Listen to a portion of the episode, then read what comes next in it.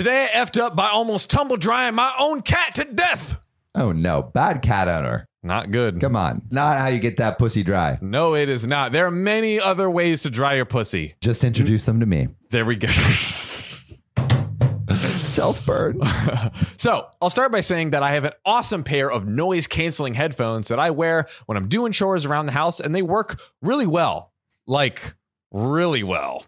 Just Uh-oh. imagining the cat.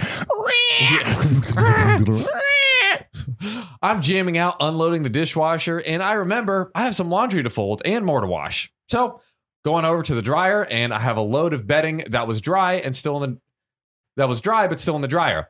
I decided I just wanted to fluff everything up and get the wrinkles out before I fold everything. So, I slam the dryer door closed and start the dryer. Oh no. Nothing's gonna go wrong here. Oh no. Now, thankfully, I have two pussy cats, and see the other one standing in the laundry room immediately looked very scared.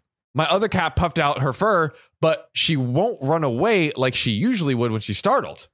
She's just looking at the dryer and back at me and back at the dryer and back at me, still extremely puffed up. I think maybe the dryer is scaring her or something, and she needs and she needs to use the litter box, which is right next to the dryer. Sometimes if there's change in the dryer, she'll get scared of it. So I turn off the dryer and said, "Okay, you can use it now," but she doesn't go to the litter box. She's still looking all puffy. Hmm.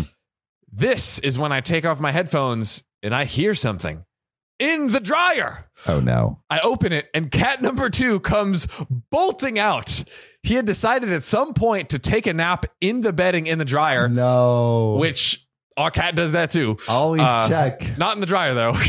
uh, and I had closed this poor baby in there and started the dryer on him. This all happened in the span of maybe 10 to 15 seconds before I turned it off. And thankfully, he was unharmed and got lots of treats and extra snuggles. And I feel like a monster.